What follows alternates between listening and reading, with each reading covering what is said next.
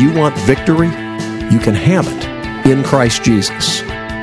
Time once again for Abiding in Christ with Jim Wood. You have to step back, evaluate the various positions in light of Scripture, and then re engage with a godly perspective. Pastor Wood is the founder of Wears Valley Ranch, a Christian home and school for kids from crisis family situations. Jesus said, As the Father has loved me, so I have loved you. Abide in my love. You can contact the program by calling 866 41 Abide or by visiting us on the web at WVR.org. And now, without further delay, here's your host, Jim Wood. If you would please open your Bibles to Colossians chapter 1. We are beginning in verse 24. Colossians 1, 24. And we're reading through the 15th verse of chapter 2. This is God's word. Now I rejoice in my sufferings for you, and I am completing in my flesh what is lacking in Christ's afflictions for his body, that is the church. I have become its servant according to God's commission that was given to me for you to make the word of God fully known. The mystery hidden for ages and generations, but now revealed to his saints. God wanted to make known among the Gentiles the glorious wealth of this mystery, which is Christ in you, the hope of glory. We proclaim him, warning and teaching everyone with all wisdom so that we may present everyone mature in Christ. I labor for this, striving with his strength that works powerfully in me. For I want you to know how greatly I am struggling for you, for those in Laodicea, and for all who have not seen me in person. I want their hearts to be encouraged and joined together in love, so that they may have all the riches of complete understanding and have the knowledge of God's mystery, Christ. In him are hidden all the treasures of wisdom and knowledge. I'm saying this so that no one will deceive you with arguments that sound reasonable. For I may be absent in body, but I am with you in spirit, rejoicing to see how well ordered you are and the strength of your faith in Christ. So then, just as you have received Christ Jesus as Lord, continue to live in him, being rooted and built up in him and established in the faith, just as you were taught, and overflowing with gratitude. Be careful that no one takes you captive through philosophy and empty deceit based on human tradition based on the elements of the world rather than Christ. For the entire fullness of God's nature dwells bodily in Christ. And you have been filled by him who is the head over every ruler and authority. You were also circumcised in him with a circumcision not done with hands by putting off the body of flesh, in the circumcision of Christ when you were buried with him in baptism, in which you were also raised with him through faith in the working of God, who raised him from the dead. And when you were dead in trespasses and in the uncircumcision of your flesh, he made you alive with him and forgave us all our trespasses. He erased the certificate of debt with its obligations that was against us and opposed to us and has taken it away by nailing it to the cross. He disarmed the rulers and authorities and disgraced them publicly. He triumphed over them in him. May God add his blessing to this reading from his holy and inspired word. The Apostle Paul begins in this section by saying, I rejoice in my sufferings for you. To our ears, that sounds odd. I rejoice in my sufferings. Paul said that he was praising the Lord, rejoicing in his sufferings for the Colossians, because he's completing in his flesh what's lacking in Christ's afflictions for his body, that is the church. Is he saying that Jesus didn't suffer enough? No, he's saying that in order to be conformed to the likeness of Christ, see Philippians chapter 3, one of the things that has to happen is for us to suffer. When we looked at the epistles of Peter, we saw the importance of suffering in our becoming what we are supposed to be. No, I, I don't like to suffer. Well, my flesh doesn't like to suffer either, but I need to change my mindset and understand that when God allows suffering in my life, it is for a good purpose. And so when I suffer, I need to rejoice because nothing comes into my life without passing through God first. And so he says there is in him a lack of Christ's suffering that needs to be filled up. And so when he is suffering on behalf of the believers in Colossae, he says, I rejoice. I rejoice because God is at work in that. I have become the servant of the body according to God's commission that was given to me for you in order to make the word of God fully known, the mystery hidden for ages and generations but now revealed to his saints. Don't forget who the saints are. That's those of us who are in Christ Jesus.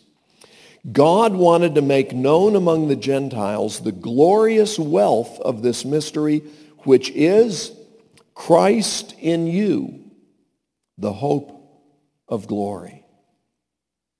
Now remember over in chapter 2, verse 2, I want their hearts to be encouraged and joined together in love so that they may have all the riches of complete understanding and have the knowledge of God's mystery. There's that term again. Christ.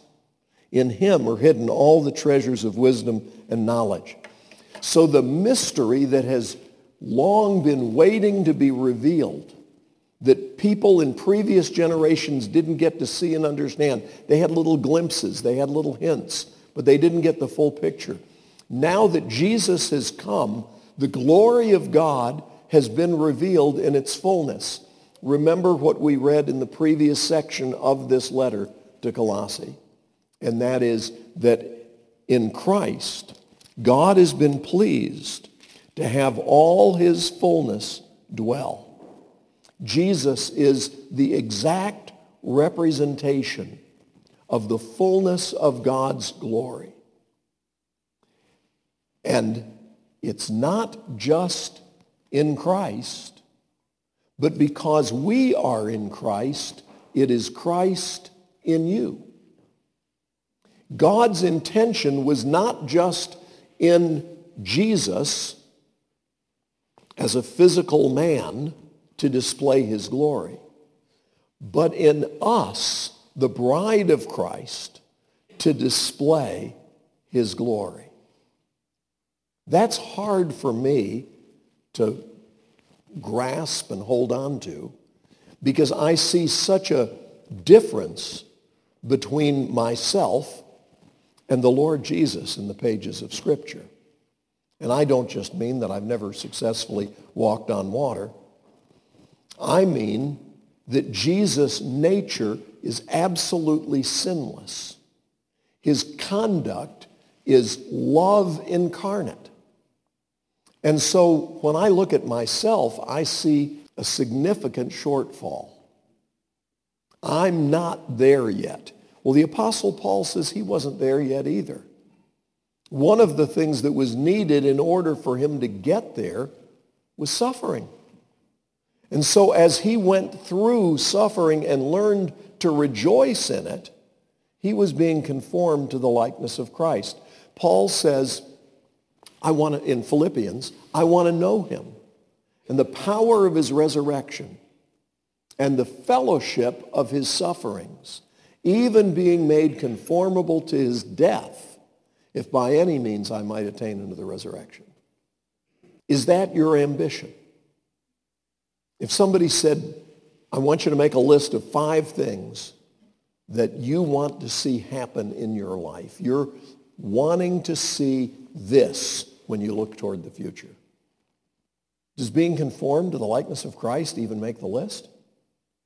When you get specific about being conformed to the likeness of Christ, do you include the fact that you want to share in his sufferings? I'll tell you one of the things that we all dread is rejection. What is it that keeps people from sharing the gospel with folks? Fear of rejection. I, am afraid that they'll, they'll not respond well. You know what? Speaking from experience and from the scriptures, I can tell you it is very likely that a lot of the people you try and share the gospel with will not respond positively. Now, some of them will actually get saved later. I was sharing with some of the students here that um, there have been a number of people who've come back to me years later and said, you know, I just want to apologize for the way that I responded when you tried to share the gospel with me, et cetera. And I, you know, I, I was really mean to you, and I'm so sorry. And I'm thinking, I don't really remember your being mean. Because after a while, you begin to get calluses. I'll just tell you something.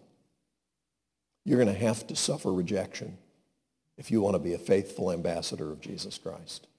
If you want to be conformed to his likeness, you're going to have to be prepared to live a life that not everyone will applaud.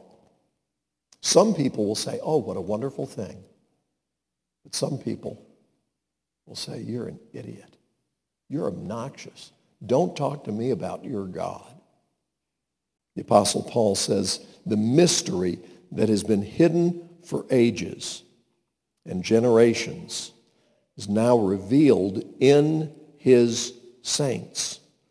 God wanted to make known among the Gentiles the glorious wealth of this mystery, which is Christ in you, the hope of glory. How is Christ going to be displayed in this world? Through his people.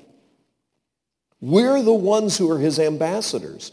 We're making the appeal, inviting people to trust in him and to receive the grace that we have received. And so verse 28 of chapter 1, we proclaim him. We don't proclaim ourselves, we proclaim him, warning and teaching everyone with all wisdom so that we may present everyone mature in Christ.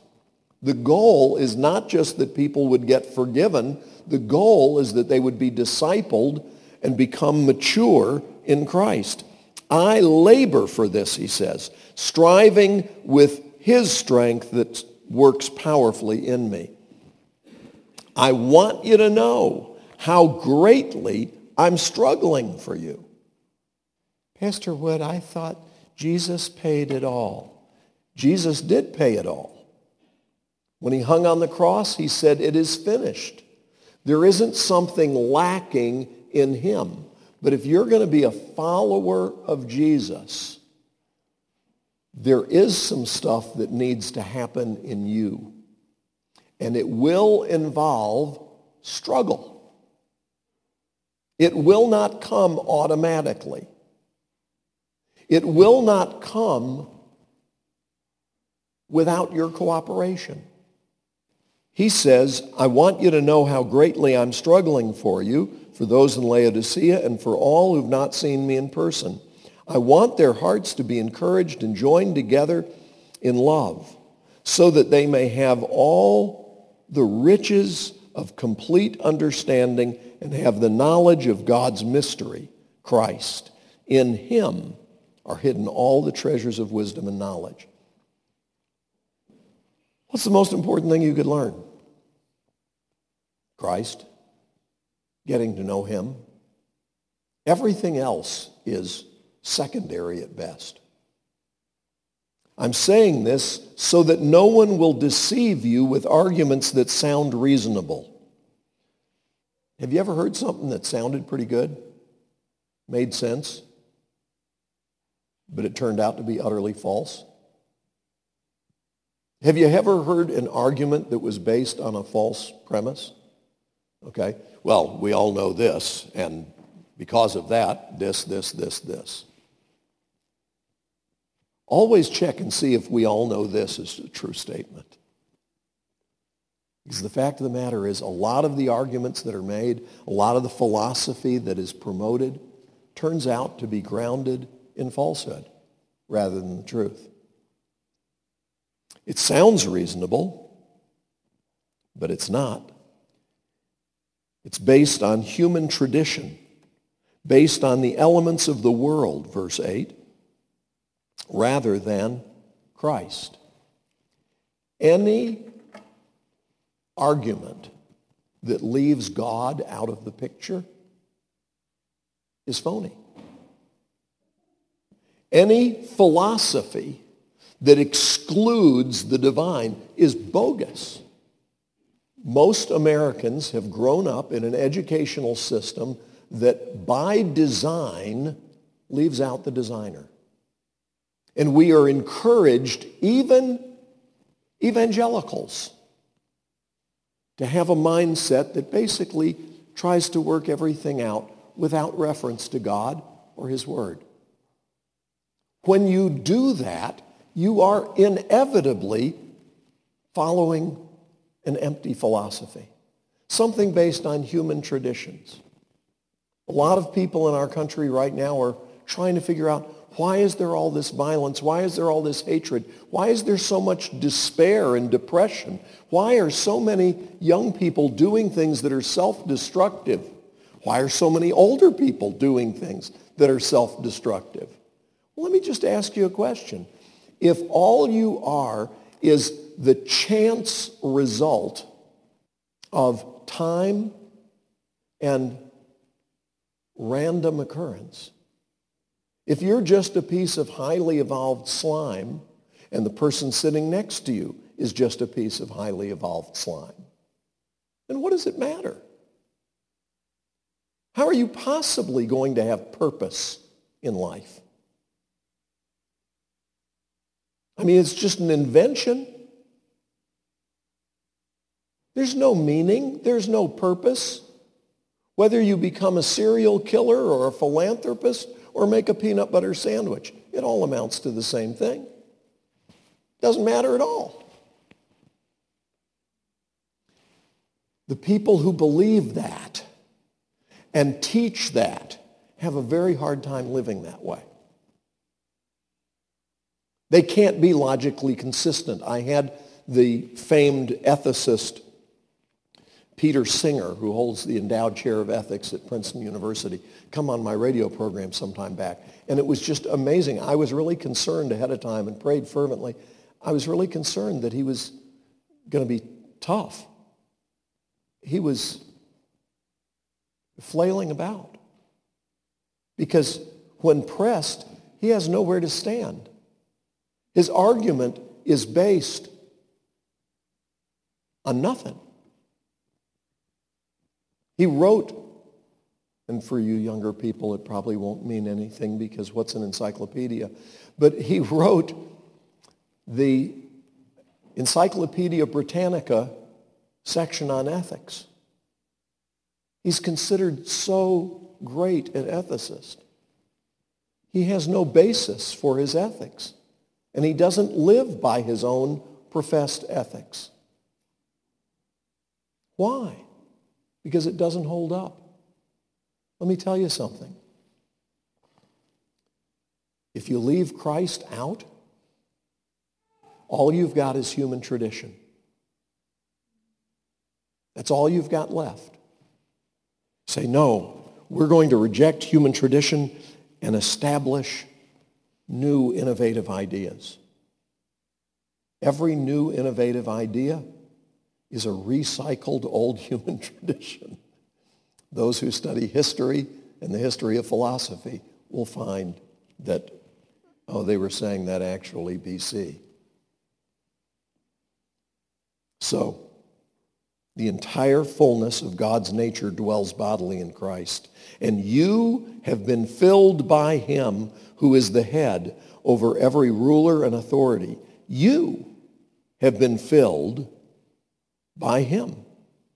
You were also circumcised in him with a circumcision not done with hands, but putting off the body of flesh, but in the circumcision of Christ, when you were buried with him in baptism, in which you were also raised with him through faith in the working of God who raised him from the dead. In Christ Jesus, you have not just forgiveness, but new life. Everything we need is in Christ, and he has accomplished our salvation through his death, burial, and resurrection. Our goal needs to be to get to know him and be conformed to his likeness. And what baptism does is it provides a picture of our union with him. Death, burial, and resurrection. It's not the washing with water that saves us. It is what Jesus did for us that is pictured in his death, burial, and resurrection in baptism. So, he erased the certificate of debt with its obligations that was against us and opposed to us and has taken it away by nailing it to the cross. Have you sinned? Yes. Do you deserve God's wrath? Yes. What am I going to do to pay that debt? You don't have to. It's been nailed to the cross. The debt is paid in full. It is paid in full. It is paid in full. You can't add to that. That's why I'm saying Paul wasn't suggesting that somehow he was suffering some more because Jesus hadn't suffered enough. We need to be conformed to the likeness of Christ, but Jesus' accomplishment on the cross was perfect. He disarmed the rulers and authorities and disgraced them publicly. He triumphed over them in him, in Christ. Everything that needed to be done was done. Now he wants to work that through you. He wants to demonstrate that through you. Well, that sounds like it might involve a cross. No, it will involve a cross. It will involve your union with Christ, dying to the old life and experiencing the resurrection life. But you're not left to do it on your own. You're not given a set of instructions and told, follow this map and I'll see you on the other side. He comes to live his life through us. Christ in you, the hope of glory. That's the plan. That's the good news. Please understand, his plan for you is not you following instructions on your own. It's you surrendering your life to him day by day, moment by moment, and him living his life in his power through you. Paul said, I labor for this, striving with his strength that works powerfully in me. Was Paul a perfect man? No but he was becoming more like Jesus. And you and I are called to follow him as he follows Christ. You and I can rest in the fact that the risen Lord Jesus Christ is at work in his people, making us like Jesus, including leading us through suffering and perfecting us through suffering. And one day, every tear will be wiped away, and all will be well in him. You've been listening to Abiding in Christ. If you have questions that you'd like for us to tackle on the program or comments that you want to make, I want to invite our listeners to call 866 41 Abide. That's our toll free number, 866 41 Abide or contact us on the web at wvr.org.